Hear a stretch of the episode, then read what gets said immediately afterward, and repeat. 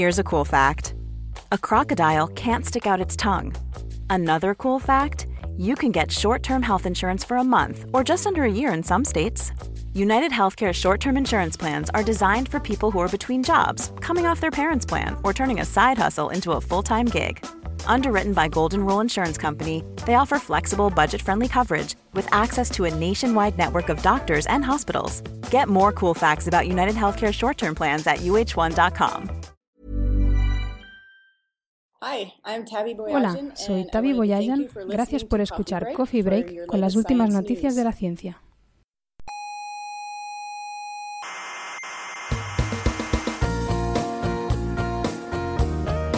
Aquí comienza Coffee Break, la tertulia semanal de la actualidad científica. El universo empezó, dicen ustedes, con el Big Bang, ¿no? Exactamente. ¿Qué, qué había antes? ¿Qué había antes? Listo. Yo- yo ¿Qué le- había yo- antes? yo- yo- yo le cuento. ¡Soberbios! ¡Científicos soberbios! Este mes se han cumplido cinco años de la erupción submarina que tuvo lugar cerca de la isla del Hierro, aquí en Canarias. Nuestro nuevo volcán, que no llegó a salir a flote, se bautizó como Tagoro. Ahora leemos en un periódico que... atentos. Los expertos, me pregunto también si las expertas, aseguran que el volcán del Hierro ha realineado los chakras de Canarias. ¿Cómo se os queda el cuerpo? Bienvenidas a Coffee Break. Les habla Marian Martínez desde el Instituto de Astrofísica de Canarias. Pues nada, es una pena que realmente entre la mala redacción del artículo, las faltas gramaticales y ortográficas, finalmente yo no me haya enterado de lo que son los chakras ni de lo que es el realineamiento. Pero bueno, me ha llamado la atención una frase que dicen sobre mi isla, Tenerife. Nos unirá el amor incondicional con el cual nos presentaremos a cada sector de este planeta y a todas sus fuerzas. Está claro, ¿verdad? No hay nada como jugar al despiste, a la ambigüedad y a la imprecisión para evitar que cualquier lector o cualquier lectora pueda hacer un juicio lógico. Pues esto tan increíble se recogía en el periódico ABC, uno de los principales periódicos a nivel nacional en España, y ya se ha compartido casi unas 6.000 veces en las redes sociales. Pero bueno, en fin, palito dado, pasamos página, probablemente a dar unos poquitos palos más, y vamos a empezar con el programa de hoy. Andaremos un poco a caballo entre la cosmología, la energía oscura, como tanto nos caracteriza en este programa, y también con el antiguo Egipto. Porque bueno, la cosa es que la ciencia nos trae novedades sobre- Nefertiti, y la semana pasada hicimos una entrevista, bueno, hicimos una tertulia con Juan Antonio Belmonte, que es básicamente uno de los grandes expertos mundiales en, en este tema. Y pues hoy vamos a compartirla con, con vosotros. Lo que pasa que, bueno, esa era la, la teoría, íbamos a hacer la entrevista con José Antonio, pero el viernes pasado salió publicado en la revista Nature un artículo que, según hemos leído en todos los medios, cuestiona una de las bases de la cosmología moderna. Y claro, no nos pudimos resistir a destripar, a destripar la noticia, así que un poco así precipitadamente hemos convocado aquí a nuestro grupo particular de expertos. Como os podéis imaginar, tenemos aquí hoy a José Alberto Rubiño. ¿Qué tal, José Alberto? Hola, ¿qué tal? Muy buenas. Y tenemos también a Héctor. ¿Qué tal, Héctor? Hola, ¿qué tal, María? ¿Qué tal? Bueno, pues nada, yo, yo creo que podemos empezar ya a destripar esta noticia. Solamente me gustaría eh, clarificar el título. El título de la noticia es Evidencia marginal de la aceleración cósmica con supernovas de tipo 1A. Seguramente nuestros eh, oyentes sabrán de qué va el tema porque lo hemos tocado en muchísimos capítulos. Así que nada, os dejo para que comentáis sobre Sí. esta noticia. Si me permite una cosita, María, antes de empezar, eh, también porque has hablado de que teníamos expertos y además de José Alberto, que evidentemente es experto en este tema, también eh, contábamos con la presencia de Mm. Ángel López Sánchez, que se iba, se iba a unir hoy a la tertulia. Él también ha trabajado en cosas de supernovas de tipo 1A y tenía cosas interesantes que contar, pero vamos, hace un par de horas me llamó para pedirme disculpas, bueno, para pedirles disculpas a nuestros oyentes porque no, no iba a poder estar. Está, está el hombre muerto literalmente. Sí. ha tenido varias noches seguidas de, de observación y con la diferencia horaria en Australia, ¿no? Él, él trabaja en Australia y además mañana tiene que madrugar. Me, me dijo, dice, mira, lo siento muchísimo, pero no voy a poder. está con el sueño un poco descontrolado. Sí. Y bueno, me dejó ahí algunas indicaciones de cositas que, para que dijéramos en su nombre, que él tenía interés en resaltar. Y sobre todo eso, ¿no? Que, que por favor le, le disculparan a nuestros oyentes porque le, le apetecía mucho hablar de este tema. Pero, pero bueno, creo que lo habíamos comentado con él también este paper y creo que más o menos su opinión pues la tengo calibrada y bueno, de, de, todas formas, Héctor, lo que te estaba comentando antes, o sea, nos da, lo hemos querido hacer hoy rápidamente porque es una cosa que nos interesa bastante a todos, pero yo creo que esto va a traer eh, más resultados seguramente y seguramente lo vamos a comentar en un montón más de capítulos. Sí, supongo que va a traer cola, ¿no? Porque mediáticamente, como dices tú, ha tenido mucha repercusión y hay mucha gente, pues, a lo mejor que, que tendrá algo que decir sobre esto, ¿no? Eh, entonces yo me imagino que sí, que va a haber más artículos y también más, más reacciones. Eh, pues, pues sí, vamos, no sé si quieres que... Bueno, yo lo único que sí me gustaría decir es que, bueno, yo he leído el artículo, mm, el título es impactante, ¿no? Porque mm, te da la idea de que está echando al traste una de las grandes pruebas que teníamos de... Bueno, la primera prueba que teníamos de la aceleración del universo, que además eh, terminó con un premio Nobel pero luego te lees el artículo y yo, mi opinión de una persona totalmente externa al campo es que es una cuestión meramente técnica lo que hacen. No es simplemente cogen el análisis parecido al que hicieron inicialmente eh, con las supernovas de tipo 1A y hacen una matización al análisis, que es correcta, creo yo, ¿no? Pero al final el resultado que obtienen es básicamente el mismo, ¿no?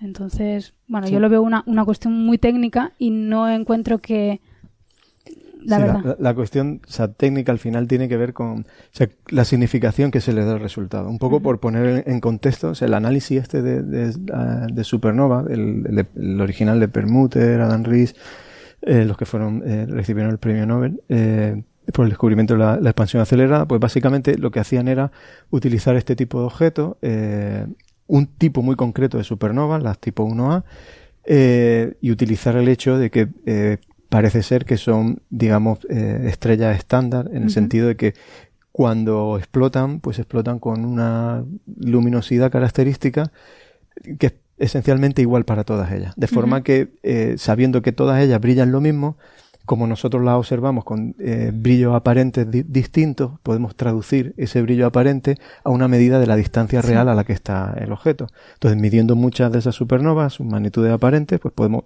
inferir la distancia. Y como la distancia en cosmología depende esencialmente de, qué hay dentro del universo, el contenido energético, pues uno puede inferir eh, qué hay dentro del universo y de hecho puede, inferir una combinación de los parámetros físicos que describen el contenido del universo. Básicamente, eh, materia oscura y energía oscura. Cuando esto se hizo sin tener en cuenta eh, energía oscura, pues resulta que los datos no, no, se podían reproducir bien. Por ejemplo, un modelo que, que, en los años 80 y 90 estaba eh, muy vigente era un modelo en el que la densidad total era la crítica, o sea, un universo, digamos, con un omega materia igual a 1, pero sin constante cosmológica.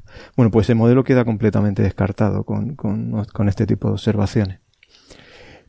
Y bueno, pues en el análisis este que, del que estamos ahora discutiendo, este reanálisis, pues eh, básicamente obtienen los mismos resultados que, que si estuvieran en el año 98.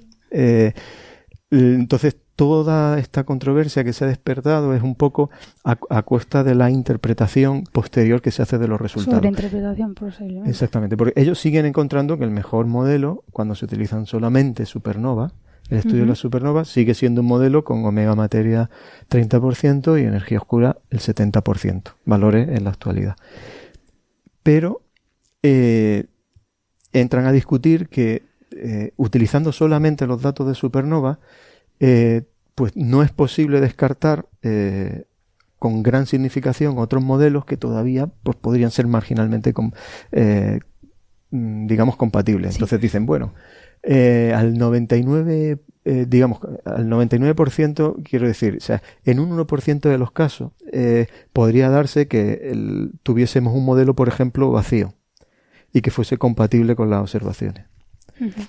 Vale. evidentemente nosotros sabemos que el universo no está vacío, que, hay contenido material. Entonces, bueno, un poco para que, para que vean en, en, en qué, o sea, dónde está la raíz del problema. O sea, la discusión está en que modelos que todavía son marginalmente compatibles con las observaciones, pero que eh, eh, están en, digamos, en confrontación clara con otras observaciones en cosmología, eh, pues pues está en esa la discusión, que todavía parece que pudieran ser marginalmente posibles, obviamente utilizando solamente estos datos de supernova. No sé si ha quedado. Sí, yo, yo voy a ser, yo voy a ser un poquito más malo y voy a, voy a decir por qué creo yo que, que este artículo pues, ha tenido tanta relevancia y sobre todo por qué creo que se ha publicado en Nature. Porque este es un artículo que, como ustedes han comentado, es un artículo muy técnico, con un reanálisis nuevo de algo que se hizo ya en el año 98 y entonces lo normal es que esto se publique en una, una revista normal, como simplemente un pequeño, bueno, una pequeña a lo mejor mejora en algún análisis, con un poquito más de precisión o entendiendo un poquito mejor alguna cosa. Este artículo se ha publicado en Nature, por tanto ha tenido muchísimo impacto y voy a explicar por qué creo que es así. Eh, como tú has explicado, José Alberto, se trata de eh, una cosa que se descubrió en el año 98, que es que con estas supernovas tan particulares se, vio por primera vez que el universo estaba acelerando, lo cual fue una, una gran novedad. Eso se vio con esta supernova. En el año 98 por dos grupos independientemente, el grupo de Adam Rees y el grupo de Saul Perlmutter. Eh, fue tan sorprendente el resultado, de hecho, como hemos comentado en otras ocasiones, que no estaban convencidos y no lo, no lo publicaron hasta que se enteraron de los resultados del otro, porque era una cosa muy sorprendente. Estaban buscando a ver si había algún error en el análisis, ¿no? Entonces fueron los primeros en darse cuenta de esto, que el universo parecía estar acelerando. O sea, esto fue un bombazo. Claro, desde entonces, a partir de 1998, un montón de gente empezó a intentar buscar confirmaciones o a refutar esta, esta hipótesis. Y una tras otra, todas las pruebas que se fueron obteniendo iban sistemáticamente verificando que efectivamente había una aceleración del universo. Esto se vio en el fondo de microondas, eh, se vio en las oscilaciones acústicas de variones, en fin, en otra serie de, de, de escenario. Con lo cual esto se fue confirmando de manera que se convirtió en algo eh, asumido por la comunidad científica ya como un hecho probado, prácticamente, que el universo se estaba expandiendo de forma acelerada. Y en el año 2011, o sea, 13 mm, años después de la publicación de ese artículo, de Ries y el artículo de Perlmutter y sus grupos, eh, en 2011 se les concede el premio Nobel a Ries, a Schmidt y a Perlmutter por haber sido los primeros que pusieron esto de manifiesto, ¿no? que luego se comprobó con muchas más pruebas. Bien, vale, hasta aquí todo bien. Entonces, ¿qué es lo que hace este artículo? Pues lo que yo veo es que hacen un análisis en el que yo no voy a entrar porque eh, confieso que no entiendo los detalles técnicos del análisis, pero la, conclusión a la que llegan es que, mm, reanalizando de nuevo los datos de supernova, o sea, solamente lo que originariamente Ries y Perlmutter eh, y sus grupos habían, eh, habían observado, llegan a la conclusión de que sí, eh, sus conclusiones son correctas, pero no al 99,9999% de certidumbre, sino solamente al 99,7% de certidumbre. Sí. O sea, rebajamos del 99,9999% a solamente el 99,7%. Sí. ¿Vale? Esto parece una tontería y probablemente lo es. Pero el trasfondo que tiene es que esto pasa de eh, lo que en términos estadísticos se llama del nivel 5 sigma al nivel 3 sigma. O sea, pasa un nivel de confianza muy, muy alto, que es este 5 sigma, a un nivel de confianza mm, bastante alto. O sea, yo voy a cualquier sitio con una confianza de 3 sigma y, hombre, me creen. ¿Vale? O sea, no, 3 sigma quiere decir que está seguro al 99,7% de que eso es así. Bien. Eh, ¿Qué pasa? Que para una cosa muy gorda, muy gorda, como un premio Nobel, se, se exige un 5 sigma. Eh, la comunidad de física de partículas, para decidir que han, que han descubierto una partícula nueva, lo hacen a 5 sigma. Eh, para realmente estar muy seguro Entonces, a mí lo que, da, lo que me da es que esta gente, eh, subliminalmente, sin llegar a decirlo, pero insinuándolo, lo que están es sugiriendo que se cuestiona el premio Nobel de 2011, porque dicen, en vez de estar a un nivel de 5 sigma, está a un nivel de 3 sigma. O sea, es el cuestionamiento del premio Nobel lo que le da este impacto y este impacto mediático.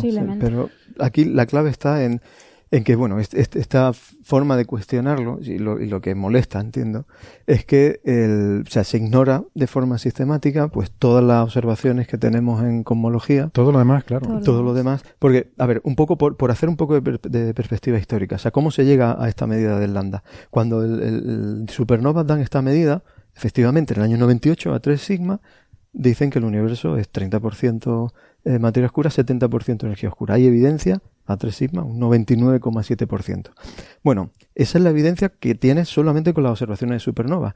Pero es que en cosmología, o sea, no, te puedes limitar a utilizar una única prueba, simplemente por el hecho de que nosotros, cuando hacemos astrofísica, a diferencia de otras partes de la física, eh, no podemos ir y tocar, no podemos ir y cambiar las condiciones en las que se da el universo. Nosotros tenemos que observar o aproximarnos al universo con distintas observaciones que nos den eh, pues distintas perspectivas de, cómo es el universo y luego combinar todas ellas y ver si tenemos una visión coherente.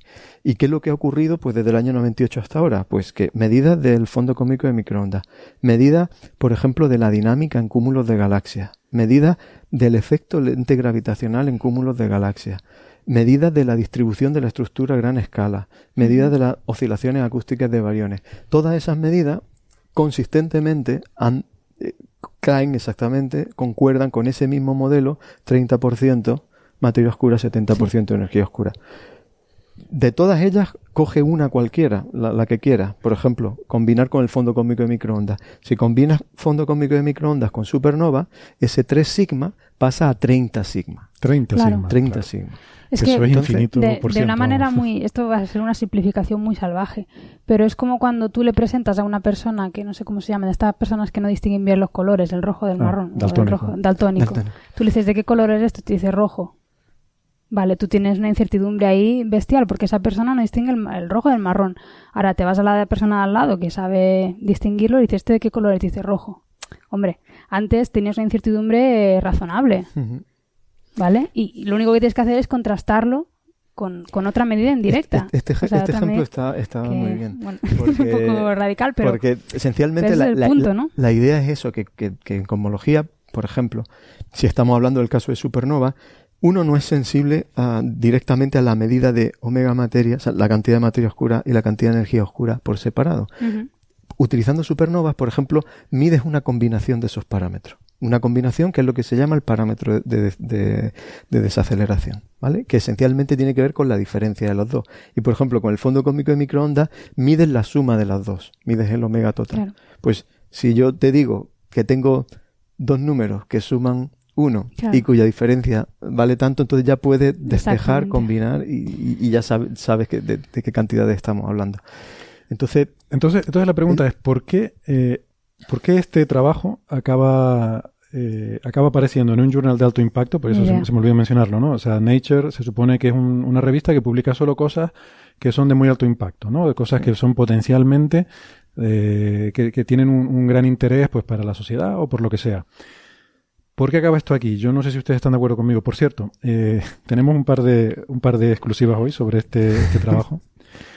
Una de ellas, que eh, nos viene a través de fuentes anónimas, esto siempre me ha hecho mucha ilusión decir esto. Tenemos fuentes anónimas que nos dicen que... Informadores anónimos. Informadores anónimos, porque esto es, es confidencial, pero vamos, eh, son fuentes muy fiables, yo por lo menos tengo total confianza, que nos han dicho que este, este artículo ha sido enviado a, a revistas especializadas que lo han rechazado. ¿Vale? No sé cuántas, pero sé que más de una. O sea, más de una revista que no sé si será el caso, tipo Astrophysical Journal, tipo alguna de estas, ha rechazado este artículo y ha acabado apareciendo en Nature, lo cual es muy sorprendente. Pero yo, a mí, leyéndolo, no, perdona Héctor, no me sorprende tanto porque una revista especializada, yo creo que a esto no le ve un no le ve una, un resultado adicional a nada, porque, a ver, el análisis que se hizo inicialmente era sencillo en el sentido que, bueno, lo que decía José Alberto, nosotros para medir cosas del universo tenemos que compararlas con modelos.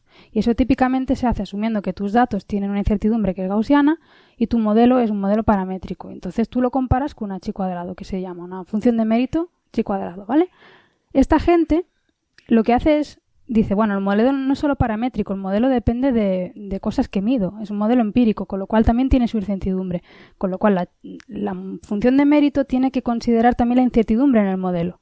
Entonces da un pasito más adelante en la complejidad, pero es que hay artículos anteriores a este que dan el paso gordo en la complejidad, que es un análisis bayesiano. Con lo cual, este artículo para mí está en medio. Es ni la cosa simplista de los años 90, Mm.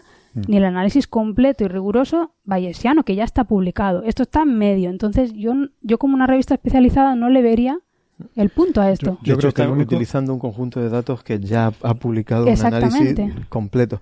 Pero, pero realmente, no sé, yo creo que nos estamos. ellos encuentran básicamente las mismas conclusiones. Lo que pasa es que se intentan agarrar a que, bueno, pues todavía eh, eh, a un nivel del 0,01% todavía queda resquicio para meter eh, modelos del estilo, pues, eh, como hablan, pues modelos sin aceleración, por ejemplo. Mm, aquí me gustaría hacer un, inciso muy breve, ¿no? Para, para comentar esto sobre los modelos sin aceleración. Eh, intuitivamente es, fácil pensar que, o entender que en un universo, olvidémonos de la energía oscura de momento, en un universo en el que está dominado por gravedad y materia ordinaria la que conocemos, eh, la expansión se va a frenar. Sencillamente porque la gravedad es una fuerza atractiva y, bueno, pues si inicialmente el universo se está expandiendo, la gravedad va a tender a actuar en contra de eso y siempre vamos a tener un frenado, vamos a tener una deceleración. Si si, si, el universo se está acelerando, tienes que meter algo que vaya en contra de la gravedad, y ese es el concepto de, energía oscura. Vale, y por eso se sorprendían tanto eh, Perlmutter, Ries y todos estos cuando encontraron que, eh, cuando intentaban medir el parámetro de deceleración, de cómo se frena el universo, lo encuentran acelerándose. Vale. ¿Cómo puedes conseguir que un universo, eh, pues, o no se acelere o, cambie de aceleración a desaceleración. Necesitas necesariamente algo eh, que en cierto modo actúe contra la gravedad. ¿Vale? Entonces una de las cosas que también me molesta de esto es que, eh, bueno, pues se, ponen a plantear modelos exóticos en los que dicen, bueno, no hay energía oscura, pero tiene que haber algo eh, que de forma efectiva tenga también una propiedad que tiene la energía oscura, que es presión negativa, para poder cancelar la gravedad y poner y poder tener algo, por ejemplo, en, que no, en lo que no tiene aceleración. Y dices, bueno, ese modelo tan exótico, bueno, pues todavía tiene cabida al 0,3%, ¿no? sí. Yo creo que... Eh, pero, pero digo, 0,3% si tienes solamente en, cuenta los datos de supernova. En el momento en que combines con otro, esos modelos están excluidos. Claro. Eh, yo, yo, quiero comentar una cosa, no, no habíamos dicho, ¿no? Y es que los autores de este artículo son eh, Jeppe Trost Nielsen, que es un estudiante de doctorado del Niels Bohr Institute mm. en Copenhague, eh, Alberto Gufanti, que, trabaja en la Universidad de Turín, y Subir Sarkar, que creo que es el, un poco el investigador senior que a lo mejor ha liderado esto, ¿no? Eh, bueno, eh, Gufanti y Sarkar son los directores de tesis, Sarkar de la Universidad de Oxford, y, em, o sea, no sé cuál es el caso de Gufanti, pero Sarkar sí sé que es un, es conocido por haber estado eh, a ver cómo lo digo sin que suene mal, es que iba a decir negacionista de la energía oscura, pero eso suena, suena otra cosa. O sea, digamos que, bueno, hace mucho tiempo yo he visto artículos suyos de hasta 2007 donde plantea hipótesis alternativas a la energía oscura. O sea, no, no le gusta lo de la energía oscura y está buscando alternativas, lo cual no está mal. Por eso digo, no me gusta la palabra negacionista porque tiene un sentido poco peyorativo. No, no está mal que tú filosóficamente algo te repugne y entonces estés buscando alternativas. Eso es perfectamente legítimo y si la ciencia se basa en cuestionarlo todo, hasta un premio Nobel, o sea, ahí no hay ninguna duda.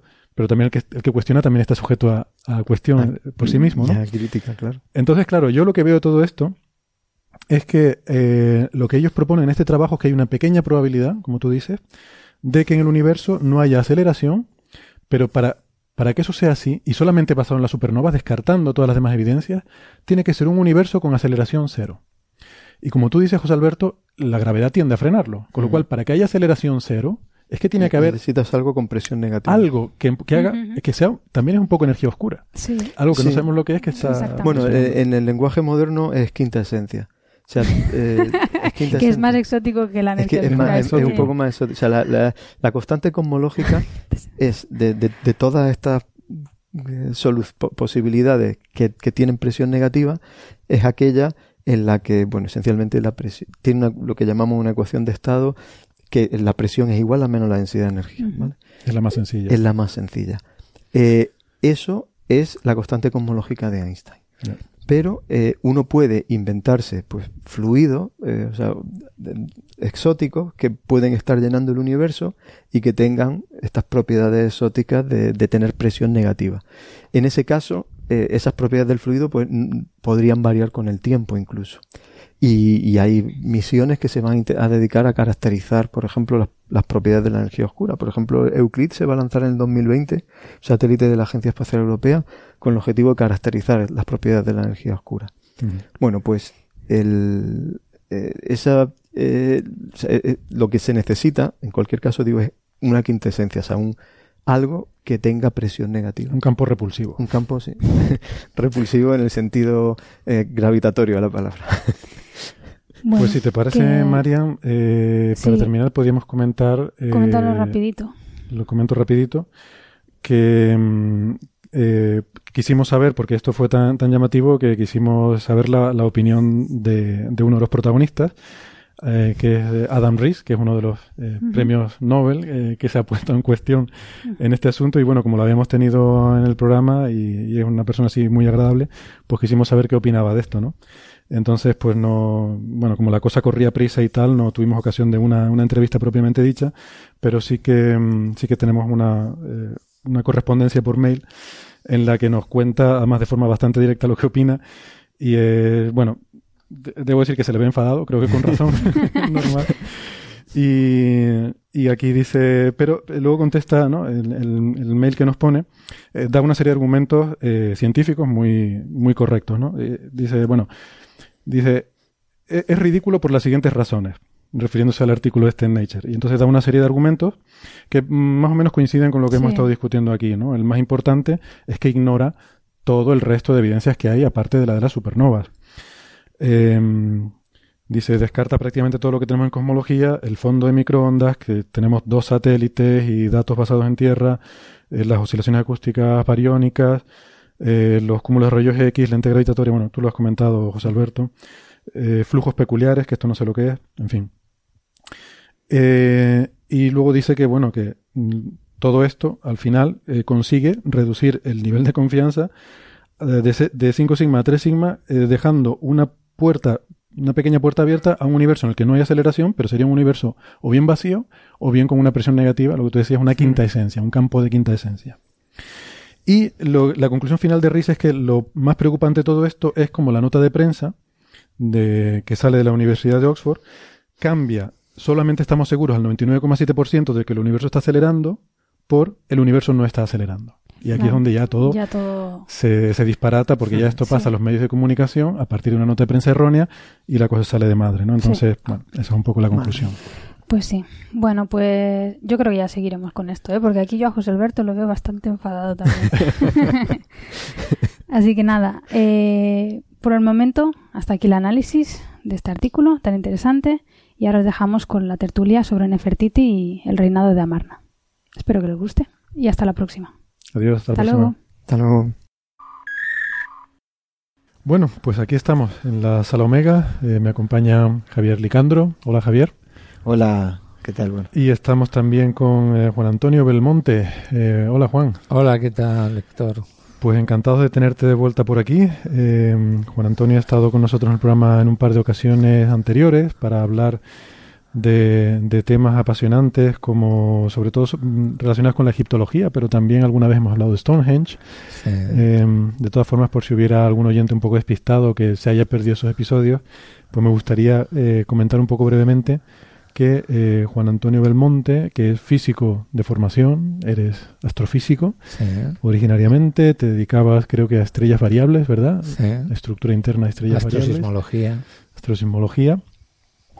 Pero luego fuiste derivando hacia el área que te interesaba mucho más de la arqueoastronomía. Derivando no, en paralelo. O en paralelo, compaginando que es eh, el estudio de la relación de las culturas antiguas y de los pueblos indígenas con el cielo y cómo a partir de ahí podemos aprender eh, la historia y la cultura de estos pueblos, ¿verdad? Efectivamente. Y últimamente, eh, corrígeme si me equivoco, pero te veo eh, además particularmente volcado con el tema de Egipto, ¿no? No, siempre he estado muy volcado con Egipto, siempre me interesó muchísimo desde mi época adolescente y sobre todo, curiosamente, al mismo tiempo que estudiaba físicas en Barcelona, fue cuando me hice forofo de la egiptología, casi en paralelo. Y cuando pasado muchos años vi la oportunidad de mezclar ambas pasiones, pues no lo dudé. ¿no? Se plantearon esa posibilidad y me tiré de cabeza a la piscina, como diría mi amigo Antonio Tejera. Pues eh, bueno, em, eh, yo me había quedado muy intrigado eh, y, tenía ganas de tenerte aquí en el programa para que nos explicaras, porque diste una conferencia en la Universidad de La Laguna la semana pasada con un título muy llamativo que me gusta mucho, se titulaba CSI Nefertiti. Y eh, yo lamentablemente no pude asistir a esa, a esa conferencia por eh, otros compromisos profesionales, así que bueno, que mejor que tenerte aquí para que nos la des así en persona y sobre todo para compartirla con nuestros oyentes, ¿no? Pero entiendo que es CSI porque se trata de una especie de análisis forense, como en esta serie efectivamente, Efectivamente, donde se mezclan diversas, cuando tú vas a CSI, pues allí hacen de todo, pruebas de balística, pruebas genéticas de ADN, huellas dactilares, pues lo que yo presentaba era como la genética, la epigrafía, la arqueología y la astronomía se combinaban para dar una serie de pruebas que permitían o permiten identificar quién era Nefertiti o qué papel jugó exactamente Nefertiti en uno de los periodos más fascinantes de la historia de Egipto, como es el final del periodo de Amarna, el final de la, del pequeño interregno monoteísta que duró apenas dos décadas que se produjo a finales del siglo XIV antes de Cristo. Antes de Cristo, ¿no? Y yo he estado leyendo también un artículo que me has dejado, que es un artículo que has escrito, entiendo que para publicar en algún journal, aunque no he visto. No, se va a publicar, es, el, es una comunicación invitada a las quintas, eh, en las memorias del quinto Congreso Ibérico de Egiptología que se produjo en Cuenca hace un año y medio, que se esperaba que hubiera salido publicado ya, pero vamos, debe estar a punto de salir, lo va a publicar la Universidad de Castilla-La Mancha. De acuerdo, o sea, esto es una especie de revisión general del estado de, del tema. Es una revisión de los últimos eh, descubrimientos o de las últimas discusiones que se produjeron a raíz de las mediciones, del análisis genético de las momias del final de la decimoctava dinastía, ¿no? El cómo los diferentes egiptólogos que habían planteado hipótesis anteriormente tuvieron que readaptar sus hipótesis a los nuevos datos y cómo lo aceptaron o dejaron de aceptarlos, ¿no? Curiosamente, los nuevos datos, la hipótesis que yo había planteado en mi libro Pirámides, publicado en Crítica, ya incluía los datos genéticos, ¿no? Con lo cual yo había jugado con ventaja cuando planteé esa idea. Entonces es como egiptólogos importantes como de la categoría de Marga Bolde, Rolf Kraus, Nicholas Reeve o, o, Aidan Dobson respondían a esa nueva variable, ¿no? a esa nueva información proporcionada por el análisis forense, como tú comentabas anteriormente. ¿no? Ahora te voy a preguntar sobre eso. Eh, Javier y yo hemos estado leyendo este artículo. Yo tengo que decirte que para mí ha sido muy difícil por, por, dos razones. O sea, yo tengo dos problemas fundamentales en general en la vida y aparecen aquí en este artículo. ¿no? Una es el tema de los nombres. Esto, esto tiene más nombres que el Silmarillion, eh, Juan Antonio. Sí, tiene bastantes nombres, pero es que estamos hablando de un momento, de un periodo que no dura más de quizás seis o siete años, con diez protagonistas principales, ¿no? Es una película. Pero no solo es que tenga diez protagonistas, sino que luego además hay diferentes nombres que se asocian, que pueden ser la misma persona, claro, o no, no se sabe bien. Es que ese es el problema. Y los faraones de Egipto tenían cada uno de ellos cinco nombres, de los cuales generalmente solían usar dos principalmente, con lo cual si tenemos cinco protagonistas, tienes que multiplicar, tenemos diez protagonistas, tienes que multiplicar, en el caso de que cinco de ellos sean reyes, como es el caso, tienes que multiplicar por dos los nombres, lo cual nos lleva a un total de quince nombres mezclándose para tratar de, de poder interpretar. A eso se suma el cómo los hititas escribían en cuneiforme esos nombres claro. y tratar de identificarlos. Y cómo nos llega la información finalmente a nosotros, ¿no? Claro.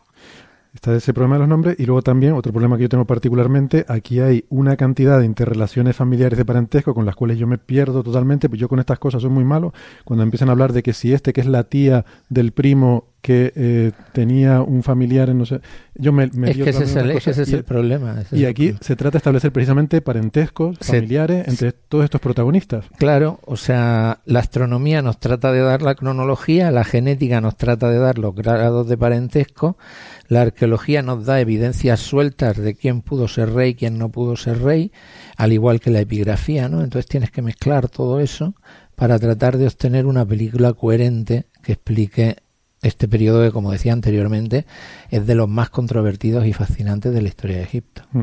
Pues a mí esta combinación de muchos nombres, como dices, que un personaje tenga cinco nombres y que estén todos emparentados y te hagas un lío con quién es pariente de quién, pues me recuerda un, poco a, es un culebrón. Es un culebrón, de hecho, de hecho es un culebrón, o sea, el, el, capítulo originario del libro se llamaba eh, El afer Dahamunzu, ¿no? El, el afaire Dahamunzu, ¿no? Porque Dahamunzu es el nombre con el que los, las fuentes hititas mencionan a una reina egipcia que escribió al rey más poderoso de su tiempo, el rey Supiluliuma, el rey de los hititas, solicitándole un hijo para convertirlo en su marido y rey de Egipto, ¿no? Cosa que era una cosa absolutamente inesperada y que no se volvió un rey extranjero, a ver entendido bien.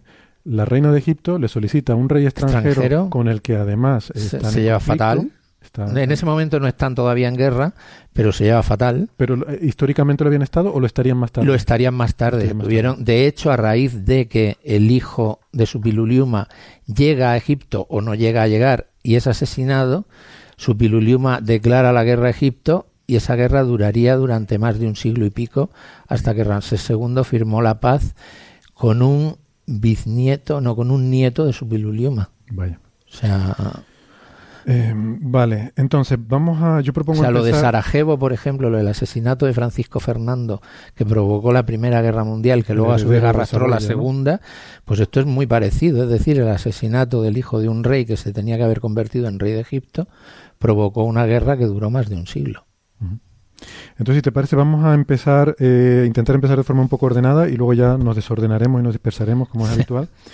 Pero vamos a intentar poner un poco el marco histórico de referencia a todo esto, ¿no? Estamos hablando del periodo de Amarna, que has mencionado, que es un periodo muy interesante porque ahí se da un cambio de religión. Se da un cambio de religión. El faraón... Y, esto es eh, siglo XIV antes de Cristo. Siglo XIV antes de Cristo. El faraón Amenhotep IV asciende al trono y sin saber muy bien por qué, en su año tercero o cuarto de reinado, eh, cambia su nombre a Genaton, el que es beneficioso para el disco solar, empieza a construir templos a Latón, al disco solar, y en un momento determinado se dedica a perseguir con saña al resto de los dioses de Egipto y sobre todo al dios Amón, al dios más poderoso de todos y al que era dueño de una gran parte de la tierra de Egipto.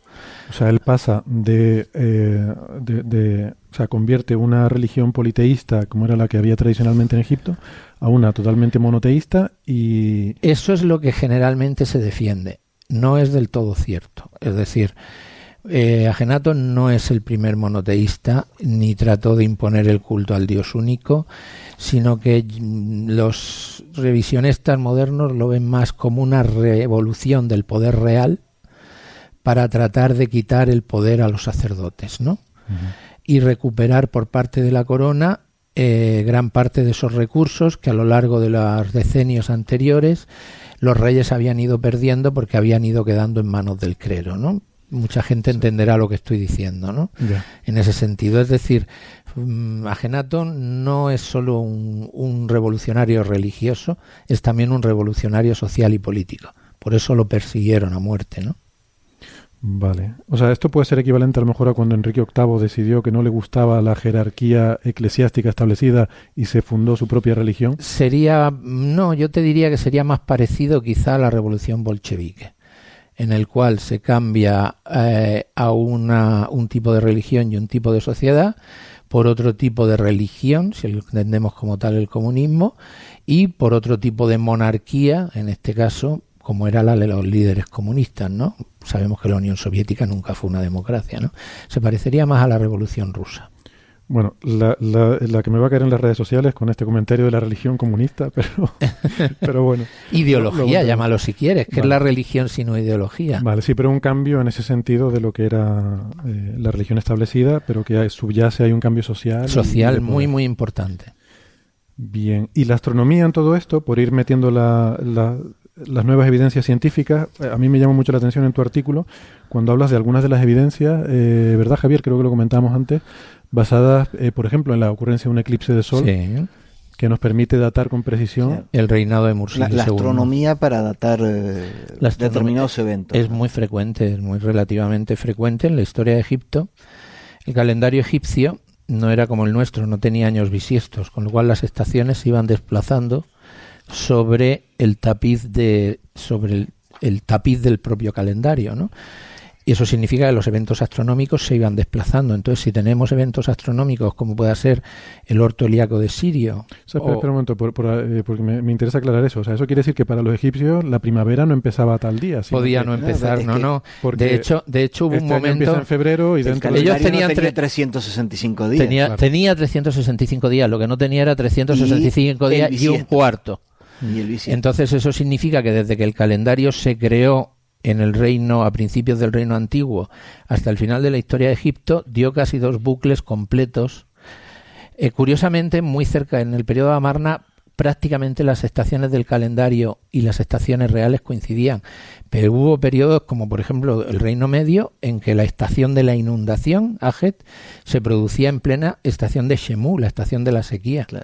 Pero parece ser que los nombres en un momento determinado perdieron ese carácter y no le dieron la importancia, nunca, nunca se molestaron en hacer modificaciones. Yo por buscar un paralelismo un poquito más sencillo, diría a los oyentes aquello de que nosotros llamamos décimo mes al que en realidad es duodécimo, ¿no? Llamamos diciembre o llamamos septiembre, séptimo al noveno, ¿no? Pues a los egipcios en un momento determinado les pudo ocurrir algo parecido. Nunca hicieron nada por cambiarlo. el nombre perdió totalmente. El nombre perdió su significado real y, y simplemente, pues, se fue utilizando a lo largo del tiempo hasta que el calendario egipcio cayó en desuso. Eh, pues relativamente en fechas recientes, ¿no? Con la, con la invasión musulmana. ¿no? Ya, ya. Y esto, eh, claro, es importante porque cuadrar las cronologías es una de las cosas que nos ayudan a, establecer o, a refutar a lo mejor algunas de estas teorías. Por supuesto, por supuesto. O sea, una de las gran dudas que existe es esa reina de Ajamunzu que escribió a su Piluluma, quién era.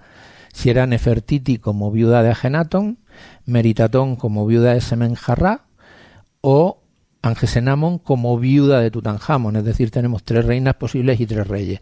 Y ha habido hipótesis de todas las posibilidades para defender cualquiera de esos tres candidatos.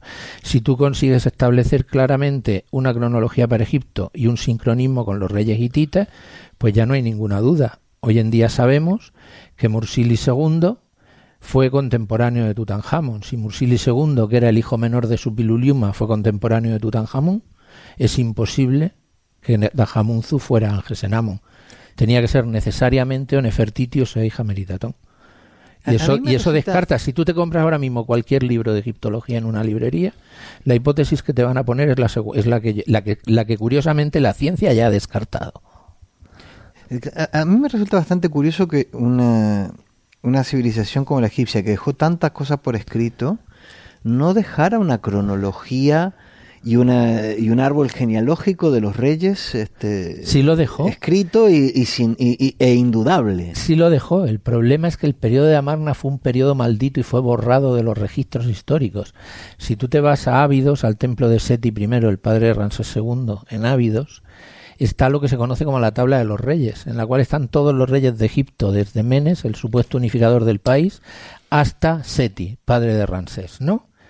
Curiosamente, la tabla salta directamente de Amenhotep III, el padre de Agenaton, a Jorenhaf, el rey que desmontó por completo toda la herejía armaniana, saltándose los reinados de la herejía armaniana dice este cambio de religión a la adoración del sol. luego se volvió a la se volvió al culto antiguo y, y, los reinados de Agenaton, Semencarrá, Nefer Neferuaton, Tutanhamón y Ay fueron borrados de la historia. O sea, no aparecen. Esa es la razón por la cual no aparecen. Esa es la razón por la cual no aparecen y esa es la razón por la cual hay tantas dudas sobre ese periodo. Eso no significa que en otros periodos de la historia de Egipto no haya dudas. Pero lo fascinante de este periodo es que se trató de hacer una damnatio memoriae bestial de, la, de todos estos personajes, ¿no? Pero curiosamente memoria es el proceso de intentar borrar borrar la memoria, de dañar, damnatio es dañar, memoria es la memoria de todos estos personajes. Curiosamente, esa damnatio memoria es lo que ha permitido que, que el proceso, que, que este periodo sea tan fascinante. ¿Por qué? Porque Amarna se abandonó, pero claro, al abandonarse, la ciudad fue cubierta por la arena y es la única capital del antiguo Egipto que no tiene encima una ciudad moderna.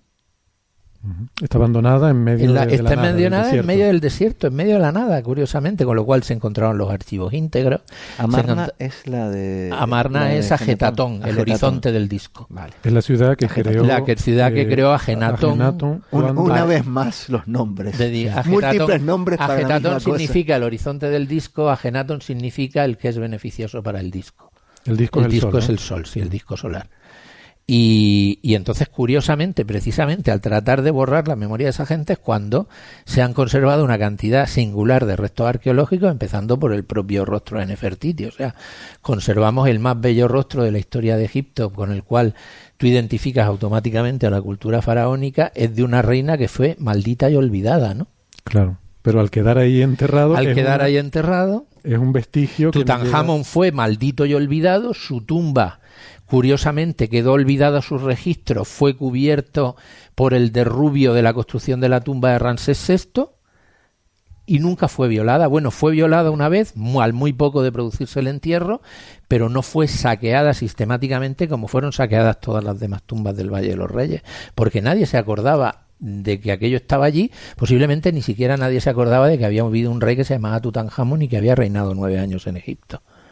O sea, ese intento de dañar la memoria fue lo que salvó y por eso tenemos el tesoro de Tutankamón, ¿no? Sí, pero de hecho además ahí, ahí el, el Semenjara, por ejemplo, eh, se ha pensado durante mucho tiempo que era Nefertiti. O sea, de hecho, Nicolás Rips sigue pensando que Semenjara es el nombre que toma la reina Nefertiti al ascender al trono.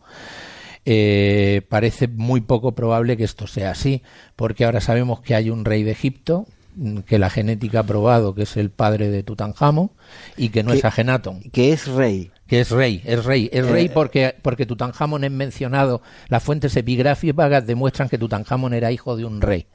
O sea, pone el príncipe Tutanj el hijo real Tutanjatón que era el nombre que tenía Tutankamón antes de cambiarse, ¿no? Antes del cambio de religión de nuevo. Eh, eh, antes se pensaba que era hijo de, de, Akenatón. Bueno, antes se pensaba no. Eh, Zahi Hawass, que es, digamos, el egiptólogo, uno de los egiptólogos más prominentes y más conocidos internacionalmente, sigue defendiendo hoy en día que Tutankamón es hijo de Akenatón. Entonces la momia de Akenatón sería la momia de la tumba KV55 que, mm, que no puede serlo. En las pruebas la genética nos dice que no lo es, a no ser que Nefertiti le pusiera los cuernos a su marido, cosa alto improbable. Por las hijas. Por las hijas. Y tampoco puede ser, y tampoco lo puede ser por la paleopatología, porque todos los antropólogos forenses, y volvemos al CSI, que han analizado esos restos, dicen que ese cadáver no tenía más de 23, 24 años. Las edades promedio. ¿Qué, cadáver no tenía El de la tumba KV55, el que Jaguars dice que es Agenatón. Y si es Agenatón tuvo que morir al menos con 40, 45 años, quizá más. Por tanto. ¿Y por qué, por qué decías que las hijas eh, descartan la posibilidad de, como dices, le pusieron los cuernos?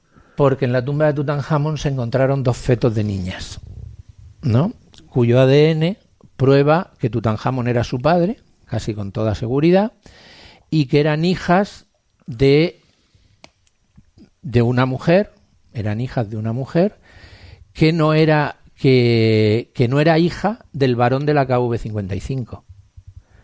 Si, sus, si son hijas de Angesenamon, la única esposa real que se conoce para Tutankamón, tenemos que extrapolar que Angesenamon, si es hija de Tutankamón, si es hija de Agenato, no puede, Agenato no puede ser el varón de la KV55, es imposible genéticamente. Otra cosa es que Nefertiti le pusiera los cuernos a su marido y Angesenamon no fuera hija de, de, Akenato, sino de otro varón desconocido. Otra posibilidad que se argumenta es que los dos fetos no fueran hijos de Angesenamon, podría ser, pero enterrar a dos niñas, a dos fetos de niña de una princesa secundaria o de una concubina en la tumba real es altamente improbable. O sea, teniendo en cuenta además que a su marido lo enterró su mujer, ¿no? Iba a depositar a una hija que no fuera a un feto de una niña que no fuera suya en la tumba de su marido? Es probable, es posible, pero yo lo considero altamente improbable. Y además la genética nos dice que las dos eran hermanas, los dos fetos.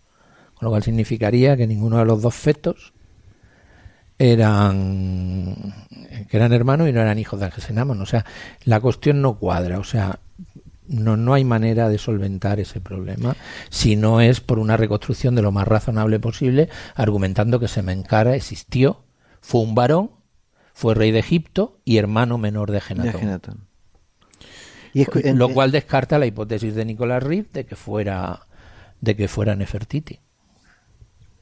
Vamos a introducir un poco el personaje de Nefertiti, entonces, porque es un personaje también muy muy misterioso, supongo que por ese Damnae, por esa Damnatio Memoriae, que además con Nefertiti fue doble, porque como Nefertiti ascendió al trono como faraón, como rey legítimo de Egipto, la machacaron no solo por ser la esposa de Agenatón, sino encima por usurpar el trono,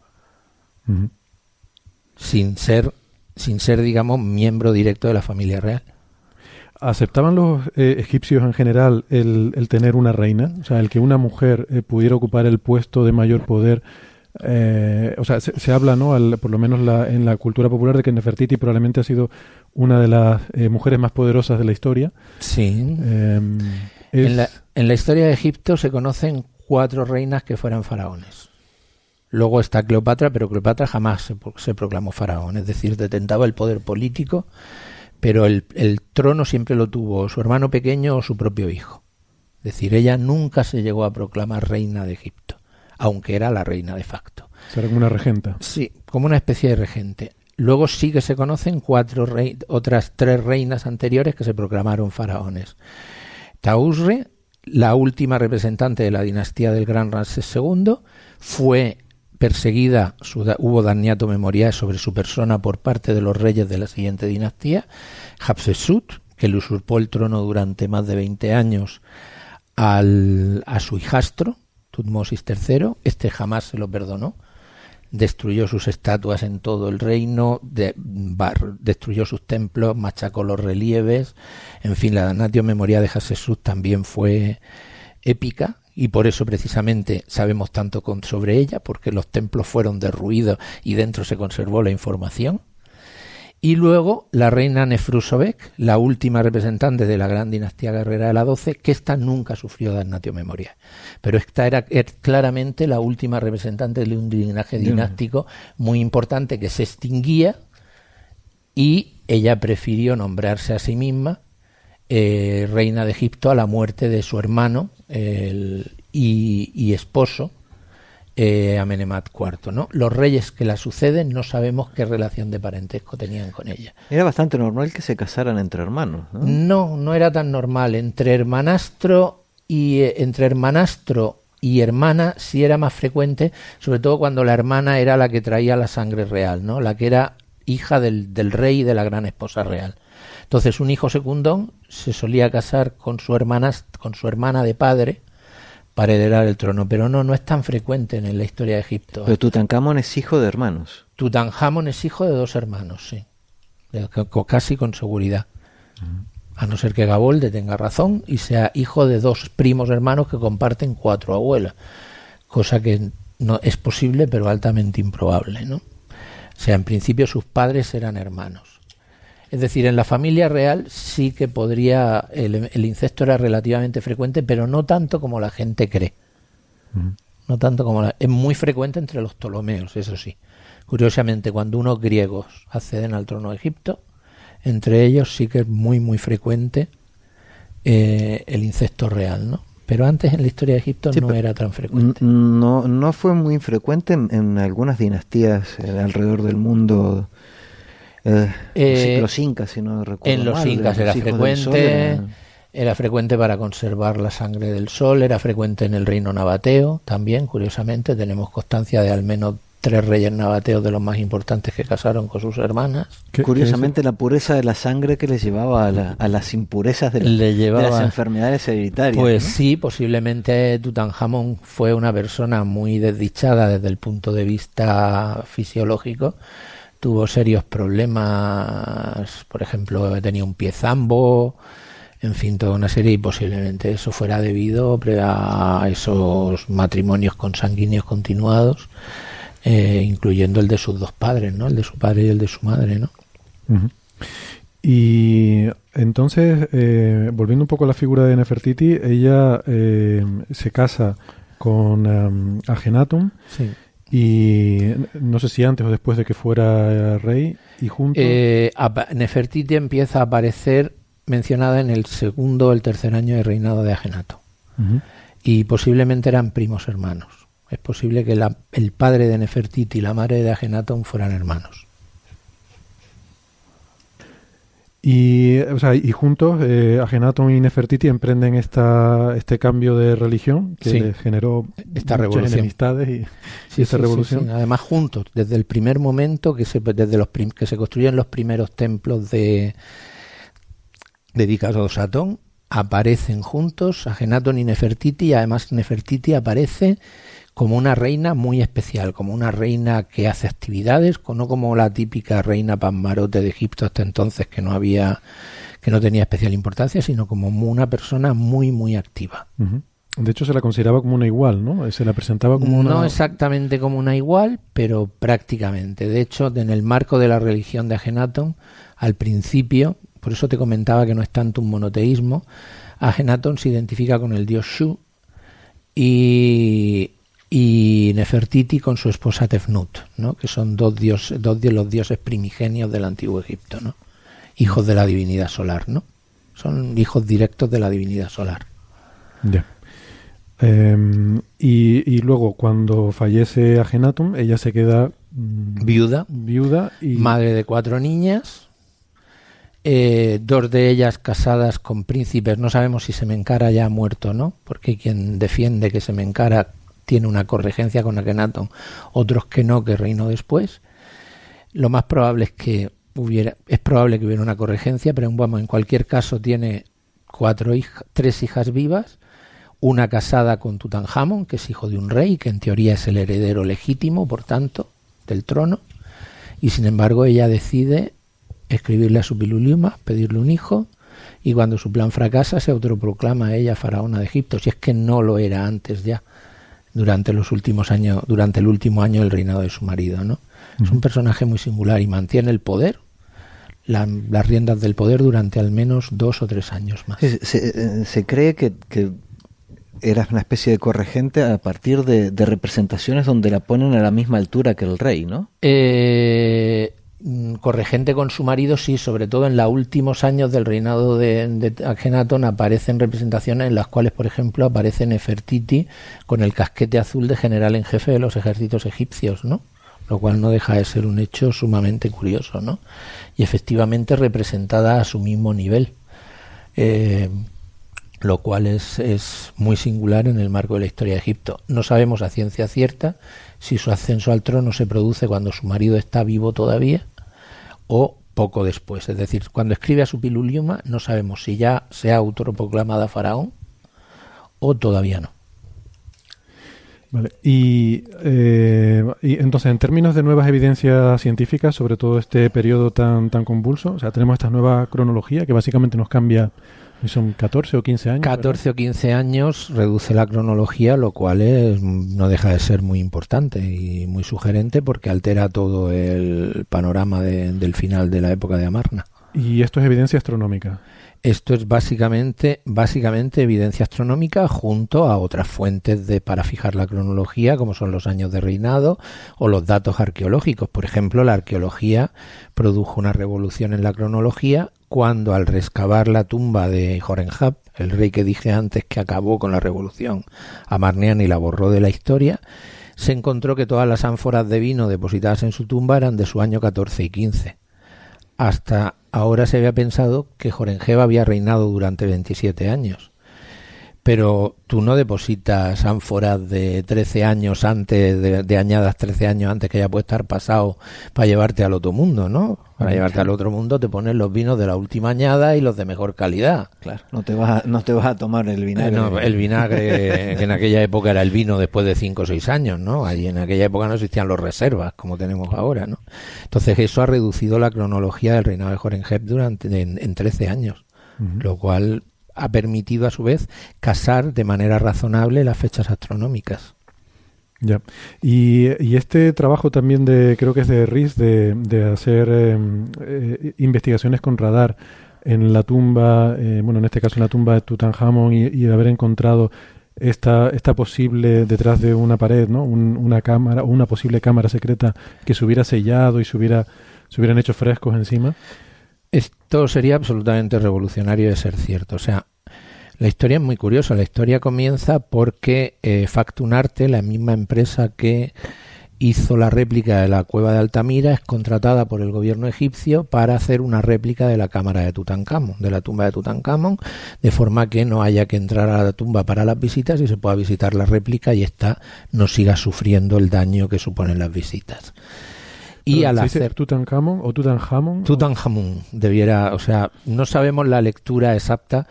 Fíjate, por lo que te mencionaba anteriormente, no sabemos si el Nibhururía de las fuentes hititas es Nefer Geperurra, es decir, Akenaton, o Neb Geperurra, es decir, Tutankamón. Es decir, la lectura de cómo debemos leer los nombres egipcios es problemática. En el caso de Tutankamón hay una J clarísima. Ang, la vida. Pero hay la también, Tutankamón. Tutankamón, no, Tutankamón, no, no, es una J. Es Ang, el jeroglífico Ang, que es, eh, significa vida, tiene una J. Lo que pasa es que el problema es que en inglés la J, al no existir como sonido, la representan con KH. Y al pasar al castellano, como nosotros bebemos de las fuentes extranjeras y no tenemos nuestra propia egiptología, nuestra H pues, no suena. Nuestra H no suena, pues ha acabado siendo Tutankamón y Akenaton, cuando es Agnaton y Tutankamón sin ninguna, además prácticamente sin ninguna duda, ¿no? Porque las fuentes babilónicas a Tutankamón, a Akenaton, perdón, lo llaman Agianati. Es decir, hay una un sonido ahí seguro. Eh, ¿Y qué te estaba contando a todo esto? Eh, sí, me estaba contando de la empresa esta que iba a escanear. Ah, sí. Entonces escanearon la tumba de Tutankamón completo y encontraron evidencias al hacer el escáner de las paredes que detrás del enfoscado donde están las pinturas hay evidencia de que había trazas de dos puertas. Una una que pudiera estar asociada a una segunda cámara del tesoro y otra que se abriría hacia el interior de la montaña y que ha postulado que podría ser la cámara de acceso a un pasillo que conduciría a otra cámara funeraria dedicada a otro personaje importante del periodo. Él postula que ese personaje sería Nefertiti. Pero bueno, eh, hay quien dice que ya encontró la momia de Nefertiti. ¿no? no, no, pueden decir eso, es imposible que ya la hayan encontrado. Eh, han hecho...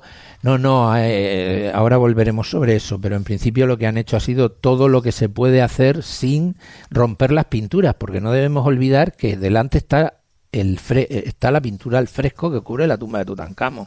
Es decir, para que se decida el Ministerio de Antigüedades Egipcia a cargarse la pintura y a permitir el acceso, a no ser que hablan un túnel paralelo, que también lo podrían hacer, y yo creo que sería la solución, eh, digamos que para hacer eso tienen que abrir eso y hasta ahora las pruebas no han sido lo suficientemente evidentes como para que eso ocurra.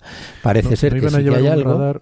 Sí, eh, han llevado radar, han llevado todo lo que se puede hacer sin alterar físicamente. Es decir, cuando tú quieren hacerte algo en tu cerebro, pues te pueden hacer una tomografía computerizada, un escáner láser, un rayo, rayos X, pues todo, radar también, se utiliza incluso ondas de radio en el cerebro cuando te hacen un, un encefalograma, ¿no? Todo eso ya se ha hecho. Parece ser que hay algo. ¿El qué? No lo sabemos. Y yo no sé si yo no sé si el Ministerio de Antigüedad de Egipcio lo sabe de haber algo, ya lo habrían dicho, por un motivo muy importante, y es que el turismo en Egipto está muy, muy de capa caída. O sea, necesitan, como el comer, grandes descubrimientos que permitan recuperar la llegada del flujo de turismo, que no olvidemos que es la principal industria del país. Sí, cuando dices como el comer, a lo mejor no es metafórico. No, no, no, no, no, no, no, no es metafórico en absoluto, no es metafórico en absoluto.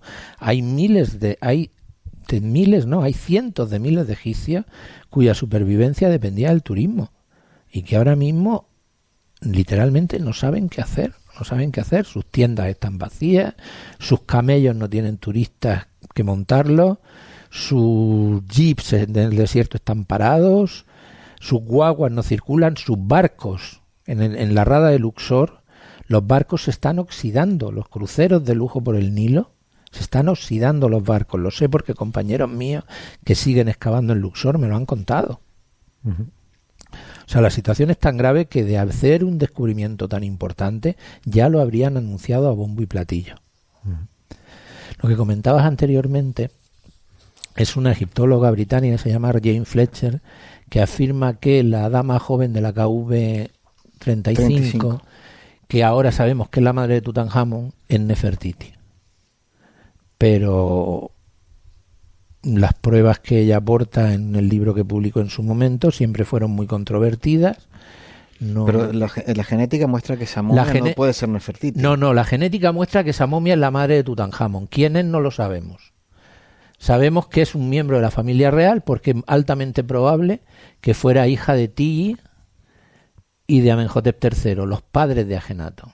Pero, por ejemplo, Marga Bolde defiende que en realidad es una prima hermana de Agenatón y por tanto Nefertiti que comparte los cuatro abuelos. Es decir, tú puedes tener el mismo bagaje genético que un hermano tuyo, pero también puedes tener un bagaje genético muy similar si tus padres y, y, tus madres están, son hermanos entre sí.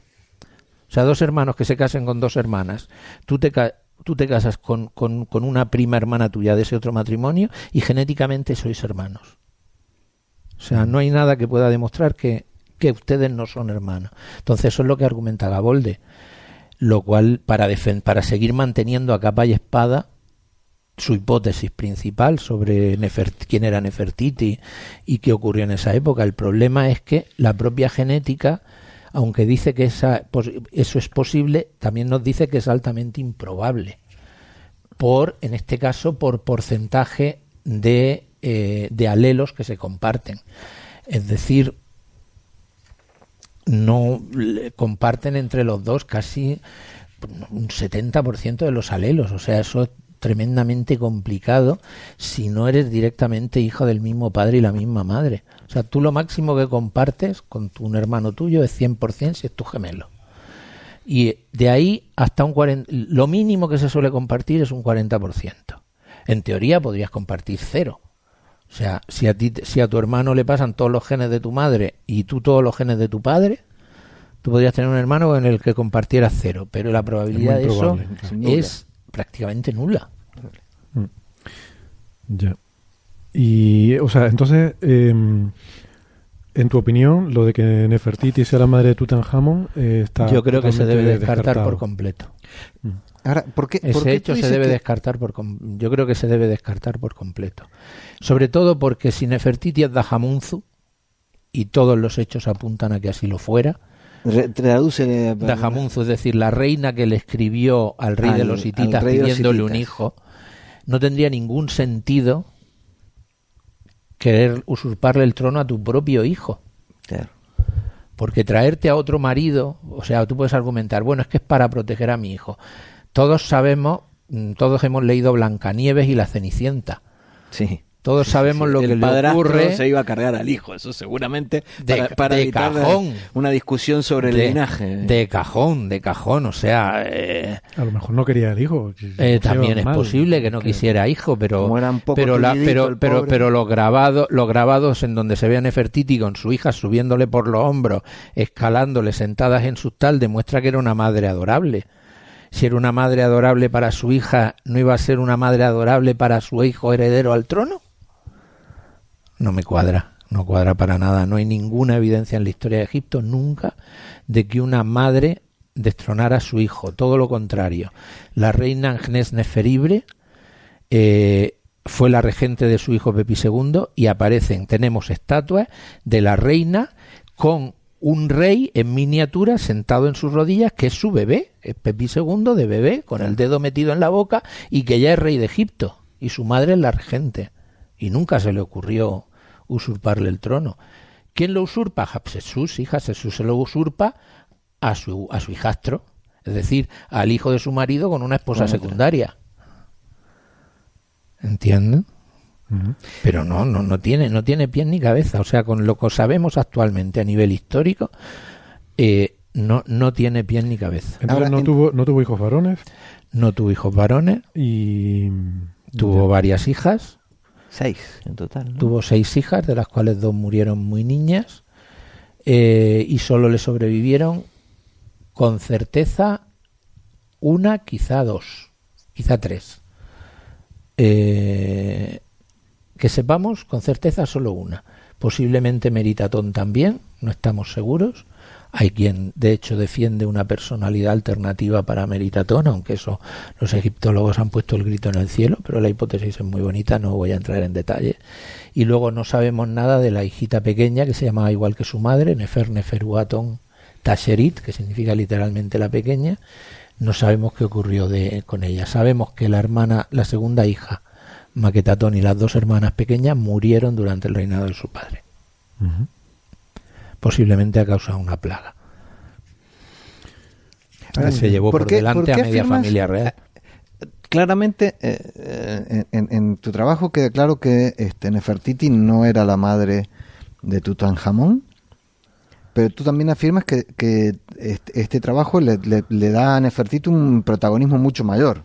Claro, le da un protagonismo mucho mayor porque aparte de ser ya una, una reina consorte tremendamente importante, la convierte en rey de Egipto. En rey de Egipto sin ser hija de reyes. Lo cual, Hatshepsut era hija de reyes, su padre y su madre eran reyes de Egipto. hasta ahora no se pensaba que hubiera llegado a ser reina de sí, Egipto. Sí, sí, sí, sí, en eso desde ah. los años 70 se ha postulado que Nefertiti llegó a ser reina de Egipto. Eh, como faraón. Lo que pasa que no estaba claro si como corregente de su marido, si como rey único. En fin, los hechos ahora prueban que casi con seguridad debió reinar dos o tres años, de manera independiente. Hay todavía quien argumenta que ese reinado va en paralelo con el de Tutankamón. Y, pero no hay pruebas evidentes de que eso fuera así. ¿Cuál es, cuál es su origen? ¿De dónde viene Nefertiti? Nefertiti no tenemos ni idea de dónde viene. Nefertiti significa en egipcio la bella ha venido. Entonces, en el pasado se... Eh, o sea, lo de que era una mujer hermosa, ¿eso está establecido o es leyenda popular? Si, el busto es medianamente realista... Si, el busto es realista, eh, era, hermosa. increíblemente Si las estatuas... El busto es realista. hay, más, hay más estatuas de ella. Hay muchas más estatuas, hay grabados, hay tal. Debía ser muy... Ciertamente los, los bustos de Agenatón estaban completamente estilizados. Los bustos de los bustos parece un extraterrestre. vamos a ver, si yo pero eso es porque está representado como una divinidad. Pero si yo, si yo me está representado como Shu, el dios, el dios del aire. O sea, está, de alguna manera es una representación simbólica. Le largan la cabeza. Nefertiti, sin embargo, se conservan muchas estatuas de ella y en todas ellas bellísimas. Claro, pero entiendo que son estatuas o bien encargadas o bien que se hacen en honor a. Entonces, claro, lo lógico es ponerte guapo. O sea, yo probablemente si yo encargo un busto, hasta yo me saldría guapo. Pues sí, los retratos de los reyes, de los reyes españoles eran más feos. Velázquez, o sea, los, los retratos de los austrias Ahí nadie ha tratado de engañar, o sea, los retratos de Carlos II son, son de espanto, vamos. O sea que... Feo, feo. No, yo creo que sí, que era muy hermosa. Pero el nombre sí parece indica, indica eso, ¿no? El nombre, Nefertiti, la Bella ha venido. Mm. Eh, hay quien argumentó que era el nombre egipcio que había adoptado una princesa mitania que se había casado con Amenhotep IV, ¿no?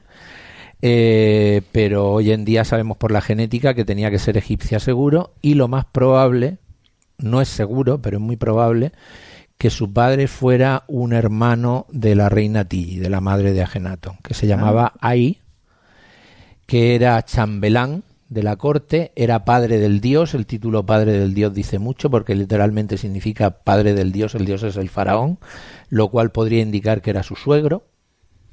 Es decir, hay muchos indicios de que estaba estrechamente emparentada con la familia real pero no sabemos a ciencia cierta si eso era así. Ese o no. Ay no es el Ay que fue faraón después. Sí, ah. el último faraón de la decimoctava dinastía es el que había sido padre del dios, chambelán, jefe de los eh, jefe de las caballerizas durante el reinado de Agenatón. Pero espera, me he perdido. Ve, yo, esta cosa lo veo fatal.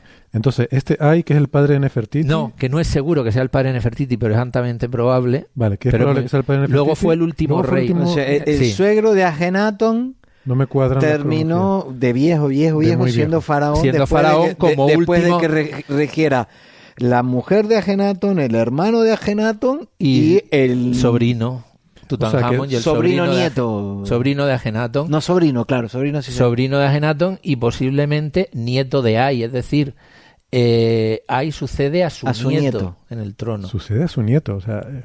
Sucede a su nieto. O sea, sobrevivió. Sí, sí, sí, sí, ahí, ahí murió, debió morir de, de más de mucho más de 70 años. Y ese es el último de esa. ese es el último miembro de la familia real al que sucede el general en jefe de los ejércitos, que es Jorenjev, que es el que se encarga de tratar de, borrar, por completo de la historia a todos estos personajes, ¿no? O sea, es el que vuelve al politeísmo anterior. Es el no, al politeísmo anterior ya había vuelto, ya había vuelto Nefertiti, Nefer, ah, Neferuatón. Nefer Neferuatón ya había vuelto al politeísmo. Hay un templo, ah. hay una fundación de un templo de Amón durante el reinado de Ange, de que yo estoy casi seguro de que era Nefertiti.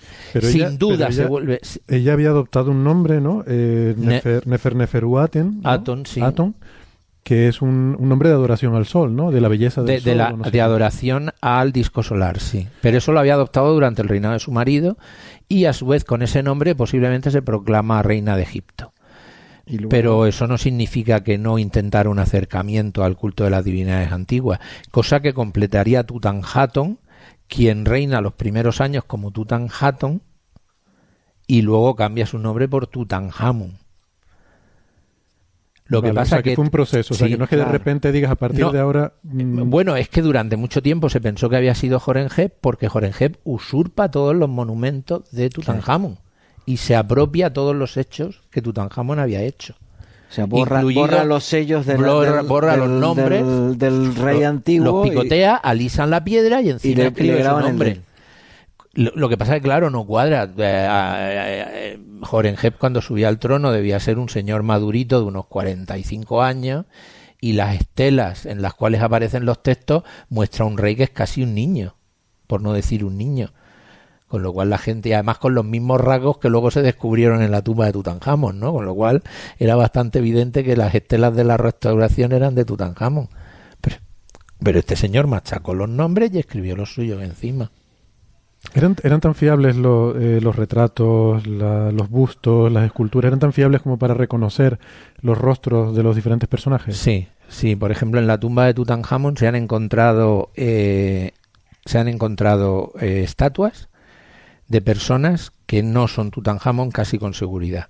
Tanto en los suseptis, las piezas estas pequeñitas que, que acompañaban al rey en la tumba, unas pequeñas estatuas que había que eran como auxiliares, pues tanto en los suseptis como en algunas estatuas de mayor porte e incluso en uno de los ataúdes, el rostro que figura en uno de los tres ataúdes que envolvían a Tutankamón, no es Tutankamón con seguridad. De hecho, se piensa que es su antecesor. Hay quien dice que es Semencarrá y la mayor parte de los egiptólogos opinamos que es la propia Nefertiti como faraón y que sus monumentos que ella se había preparado para ser enterrada son usurpados y reutilizados por Tutankamón. Otro hecho que favorecería que no era su, su, madre. O sea, tú no le usurpas los monumentos a tu madre. Bueno, salvo que te lleves mal con ella, ¿no? Salvo que te lleves de, habían peleado fatal con ella. Y esto, yo no sé si, no recuerdo si esto me lo dijiste tú o lo leí en algún sitio, pero eh, recuerdo que se había barajado la hipótesis de que efectivamente esos monumentos no correspondieran a Tutankamón porque eh, murió muy joven y quizás no había preparado para él, incluso la propia cámara eh, funeraria, que no parece corresponder al rango de un faraón, que quizás hubo que improvisar sobre la marcha porque no había los preparativos hechos. Eh, murió demasiado joven y, no estaban las cosas preparadas. Y no estaban las cosas preparadas, sí, eso es, sí, sí, eso es altamente probable. De hecho, hay quien sugiere que la tumba donde se iba a enterrar, la tumba donde se iba a enterrar Tutankamón fue usurpada por alguno de los reyes posteriores y que la tumba, y de hecho Reeves, uno de los argumentos que da para argumentar que, se, que, que, que allí está enterrada Nefertiti, es que solo una parte pequeña de una tumba que quizás si fuera más grande y una tumba real fue reutilizada para enterrar a Tutankamón, ¿no? Es decir, hay una serie de planteamientos que efectivamente nos están dan, informando de que el faraón debió de morir relativamente de repente y por supuesto muy joven, murió con 18 años con 18 años, muy, muy, muy jovencito. Y quizá posiblemente de repente, ¿no? Eh, con lo cual, pues, de todas maneras, hay una serie de cosas que no pudieron ser hechas de hoy para mañana, ¿no? Hay algunos elementos, por ejemplo, sí que hay evidencias de que el sarcófago de piedra pudo ser de un rey anterior modificado, pero hay algunos otros elementos que ya debían haberse estado fabricando desde el principio del reinado. Por ejemplo, no, fíjate que la máscara, el propio Rips dice que lo que es la cara, de la máscara y el resto de la pieza son objetos diferentes ensamblados ad hoc para Tutankamón. Ha hecho algunas medidas e incluso ha pedido hacer un análisis de la composición del oro para probar que es diferente lo que pasa diferentes, que son de diferentes menas de oro con diferente quilataje pero no sé si el gobierno egipcio le ha autorizado porque claro tendría que raspar la máscara el rostro por la parte interior, supongo que no lo hará por la exterior, me imagino, sea bruto, y tal para y hacer un análisis, no sé si eso lo ha hecho todavía, pero tiene un artículo a ese respecto, en el cual afirma incluso que lo que es la máscara, el rostro, es posterior e incorporado con las facciones de Tutankamón. ¿Veremos algún hallazgo de la magnitud de la tumba de Tutankamón?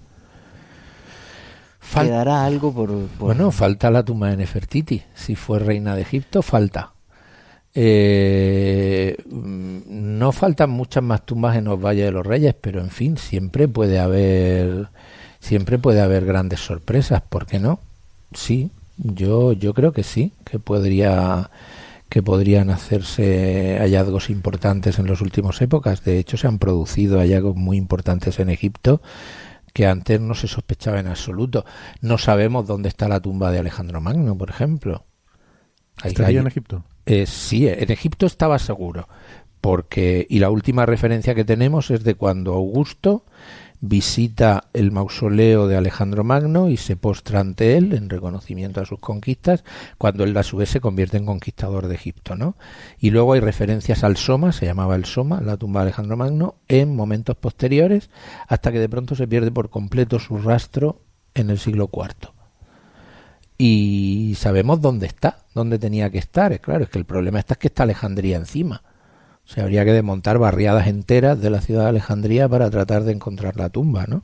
O sea, se sabe que está en Alejandría. Se sabe que estaba en Alejandría. Lo que no se sabe es si que estaba Alejandro o la tumba, ¿no? No, no, la tumba y Alejandro, las dos cosas, porque Alejandro estaba en una urna de cristal, estaba eh, momificado en un cristal. estaba no momificado, digamos, eh, como está Lenin, ¿no? Sí, sí, sí. Momificado. Bueno, sí, momificado de alguna manera. Embalsamado. Eh, la, imagen que se me vino fue la de Lenin. Sí, la de Lenin. en una urna de cristal y estuvo allí y de pronto en un momento determinado, no se sabe muy bien cuándo, desaparecen todas las fuentes del Soma y el cadáver de Alejandro desaparece. Pero, pero eso era un sitio medianamente público. Era un sitio público, sí. A diferencia de las tumbas de los faraones que eran sitios completamente cerrados. Bueno, en el Soma estaban también enterrados los Ptolomeos. No sabemos hasta qué punto era público o semipúblico. Es decir, no sabemos si el público en general podía eh, visitar la tumba eh, de, Era un sitio donde eh, gente tenía acceso. Sí, sí, sí, obviamente no se sellaba en la Casa Real. No, no, no, estaba allí. La tumba de los faraones estaba, allí, estaba allí a la vista. O sea, estaba ya a la vista, la tumba estaba ya a la vista. Mm. Y la gente habla de ella y las crónicas hablan de ella. Y sabemos que los, que los, que los eh, emperadores romanos. ¿Y tú crees que eso, algo que estaba a la vista y tal, habría sobrevivido? No, puede, no. Vamos a ver, el Alejandría está ahora mismo casi 10 metros por encima del nivel de la ciudad helenística. la Alejandría actual. Eh, con lo cual podrían sobrevivir restos, pero podrían sobrevivir restos. Bueno, es que quien dice que el cadáver de Alejandro Magno está en el altar mayor de San Marcos de Venecia. Ya.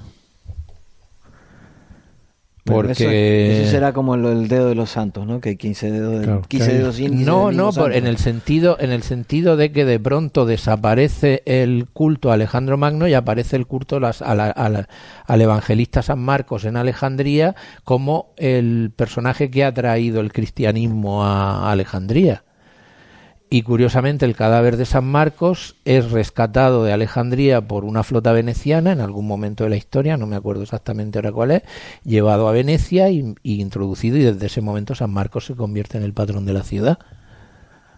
O sea, eh, podría ser que los sacerdotes de Alejandro Magno reconvertidos al cristianismo protegieran el cadáver de su santo patrón anterior, por de alguna llamarlo de alguna manera, y dándole un nombre nuevo. Aquí tenemos el ejemplo de Santiago, ¿no? Todo el mundo dice que es el cadáver de Prisciliano, ¿no? De un de un hereje, bueno, no es hereje exactamente, de un de un personaje religioso pseudo cristiano de, de, de, esa época, ¿no? Del siglo IV. Por tanto, es que yo son más las dudas. Por tanto, yo creo yo espero algún día ver este, una cosa así, ¿no? Egipto, Egipto yo creo, Egipto yo creo que puede deparar, bueno, quizá no han sido tan llamativos, pero ha habido hallazgos muy muy importantes, ¿no? Eh, a lo, los últimos años de la historia de Egipto. Hombre, pero que entren y empiecen a sacar como el, de Tutankamón. Una, momia. Eh, como el de, Tutankamón es muy difícil que se vuelva a repetir. Es muy muy difícil porque como comentaba anteriormente, la tumba de Tutankamón fue primero un almacén donde se metió todo el material maldito de Amarna, se metió allí dentro. ¿Ah, sí? Sí, en cierto sentido sí, o sea, se usaron materiales antiguos, se reciclaron materiales de otros reyes, se metieron allí dentro, la tumba fue sellada, hubo un primer intento de violación que fracasó y luego la tumba quedó cubierta por el cascajo de la construcción de otras tumbas y fue completamente olvidada. Entonces eso es muy difícil que vuelva a ocurrir. De hecho, Carter cuando buscaba la tumba de Tutankamón, buscaba la tumba de Tutankamón, o sea, no fue casual. Él sabía que había habido un rey. Pero, por ejemplo, Semenjare, la momia está. ¿De dónde la sacaron? De la Catumba KV55, que es posiblemente la tumba que se construye justo enfrente de la de Tutankamón para traer los restos de la familia real de Amarna y depositarlos una vez se abandona la revolución. Y esa tumba fue completamente saqueada. De hecho, el, ataúd que tenía el cadáver de el, ataúd de la KV-55 están los nombres están arrancados, o sea, los cartuchos están arrancados para que no se sepa y la máscara real también arrancada, como para borrar la memoria de ese personaje. Ahora hablando de las tumbas en el Valle de los Reyes, eh, se me venía a la cabeza lo de eh, la, o sea, la, la costumbre de ir a enterrar a los faraones al Valle de los Reyes viene de que, bueno, supongo que eso va a ser pirámide es demasiado costoso y caro, etcétera, pero también porque es un sitio muy llamativo. Eh, o sea, es más fácil de proteger, digamos, las tumbas del Valle de los Reyes y no están tan expuestas a saqueadores como en pirámides, ¿no? Están más ocultos, ¿no? Están más ocultos. Estaba el valle, estaba relativamente oculto, estaba protegido, había que acceder, lo cual no significa, lo cual no significa que, que estuviera a salvo en absoluto. Es decir, una vez el estado faraónico cae, eh, los saqueos en el valle empiezan a ser continuos hasta que de pronto un grupo de sacerdotes decide vaciar las tumbas, literal. En el valle. Sí, sí. Ah vacían las tumbas, se llevan las momias, las meten en dos cachés, en dos lugares ocultos. Uno era la tumba de Amenhotep II, que estaba medio oculta y no se sabía muy bien y estaba medio protegida en un cantil, el acantilado del valle, y allí depositan a un montón de momias, incluida, incluida, la madre de Tutankamón y su abuela. Ah. Eh, y otro que es la caché de El Bahari, donde se encontraron la, yo qué sé, las momias de 20 reyes de Egipto. El valle es completamente vaciado y los tesoros que quedaran reciclados. Es decir, los sacerdotes y los sumos sacerdotes reciclan ese material para darle un nuevo uso. antes que se lo roben otro, antes que se lo roben otro, lo robamos nosotros. Lo llevamos nosotros, este, y, para mayor gloria. Y, por, lo menos salvamos a las momias. Y por lo menos salvamos a las momias de nuestros reyes que las salvaron. O sea, si tú ahora mismo vas al Museo del Cairo, si tú puedes mirar cara a cara a Ramsés II, es porque unos sacerdotes piadosos, 100 años, más de 100 años después de su muerte, cogieron su momia, la trasladaron, la reembalsamaron y la depositaron en una en un escondrijo, ¿no? En una caché. Sí, porque eh, para los para los saqueadores las momias en realidad tenían más, no tenían ningún interés, las, las reventaban todas. Bueno, se llevaban las máscaras. No, no, no, no, las momias, las momias también porque entre el vendaje se depositaban amuletos. las momias en sí mismo no tenían interés, las reventaban todas para sacar los amuletos. Para sacar los amuletos de oro, de, piedra preciosa, los escarabajos, todo, efectivamente. Ese era el problema. Eh, la momia no era... la momia, curiosamente, fue más, más importante en los últimos siglos antes del avance de la egiptología porque se consideraba que el polvo de momia era un, afrodisíaco muy poderoso. Sí, pero ahí daba igual que fuera de rey o de... Ahí daba igual que fuera de rey o de, o de, si, o de si de Si se hubieran robado documentadamente las, las momias de los reyes este, y las hubieran guardado, hoy tendrían... Eh, las familias de esos saqueadores tendrían un, tesoro de valor incalculable. Serían ricos. Bueno, y por ir concluyendo entonces, eh, en cuanto a perspectivas eh, futuras, ¿no? Y lo que, en fin, nuevos avances científicos nos pueden aportar. A mí me llama mucho la atención el, proyecto este de Scam Pyramid, de usar eh, rayos cósmicos para, para hacer radiografías de las pirámides. del interior. Que se trata de poner, poner detectores eh, de manera que tú vas registrando el paso de, rayos cósmicos y puesto que son más o menos, eh, las pirámides son más o menos transparentes al paso de estos rayos, pues al final tú terminas haciendo un registro, después de estar toda una noche acumulando esos detectores, como quien hace una placa de rayos X, ¿no? Y eh, bueno, me pregunto si es una técnica que tú crees que nos puede eh, aportar eh, a lo mejor nuevos descubrimientos en el futuro sobre posibles cámaras secretas o alguna otra cosa sobre la estructura de las pirámides. Podría ocurrir, por ejemplo, en la pirámide acodada de Snefru en Dashur, se sabe que en la cámara superior se producen corrientes de aire que, que apagan las antorchas y no se sabe muy bien por qué. O sea, se piensa que hay alguna cámara secreta con algún pasadizo que debe comunicar con el exterior de alguna manera para permitir que se produzcan esas corrientes de aire, si no, no tendrían sentido. Es decir, que es posible. Ahora, hacemos el guiño Iker Jiménez y decimos que eso de las corrientes de aire que apagan antorcha, eso es muy de, fantasmas.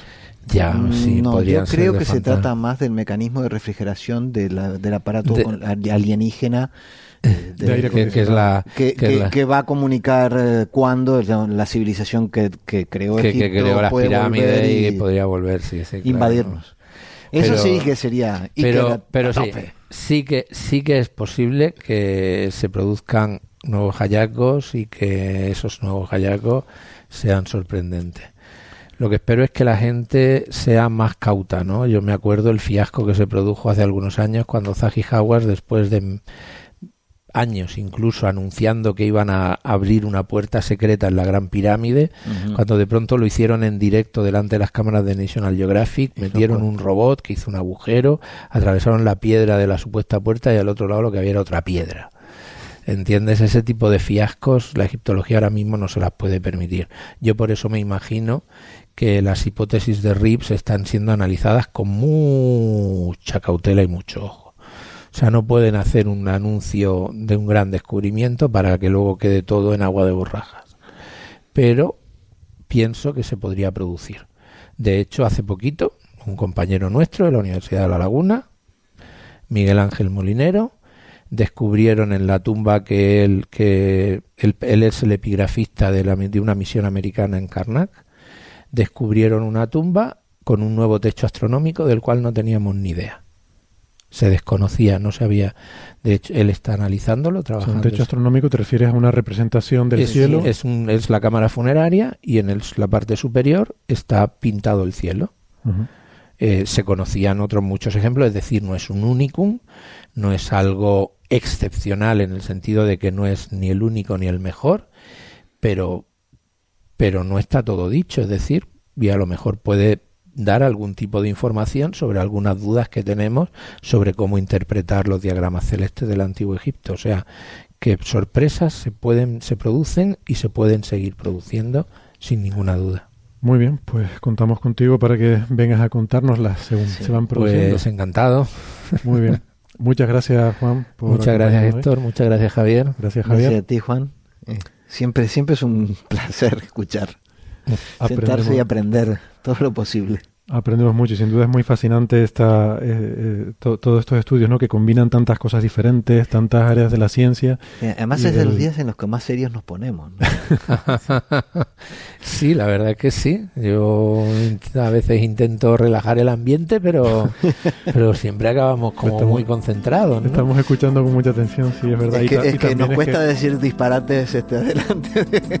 y que yo personalmente tengo mucho miedo de ofender al faraón y que luego me persiga la maldición. Oye, un día hablamos de la maldición de, de Tutankamón. Un día me tendré que informar porque no es... ¿Se murieron todos? No, hombre, todos no. Se murieron, se murieron cuatro gatos. ¿Queda alguno vivo de esa época? para empezar, bueno, vivo, hombre, de esa época sí, en el año 17 todos, se murieron. ¿eh? murieron todos. Dios mío. Pero el Carter, que hubiera sido al que la maldición le tenía que haber dado así un hachazo cada clock, Carter murió de viejo y tranquilamente en su casa, vamos. O sea que. La maldición funcionó, se murieron todos, ya está. Un siglo después no queda ni uno vivo. No queda ni uno vivo, Venga, vamos a tomar un café. Hasta luego. Hasta luego.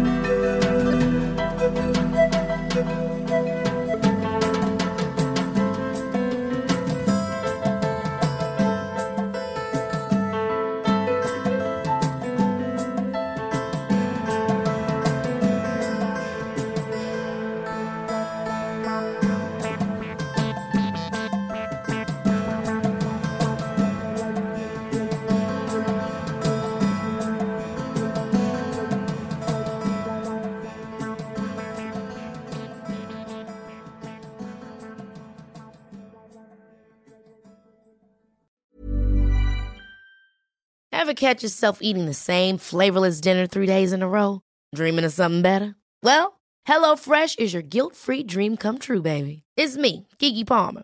Let's wake up those taste buds with hot, juicy pecan-crusted chicken or garlic butter shrimp scampi. Mm. Hello Fresh.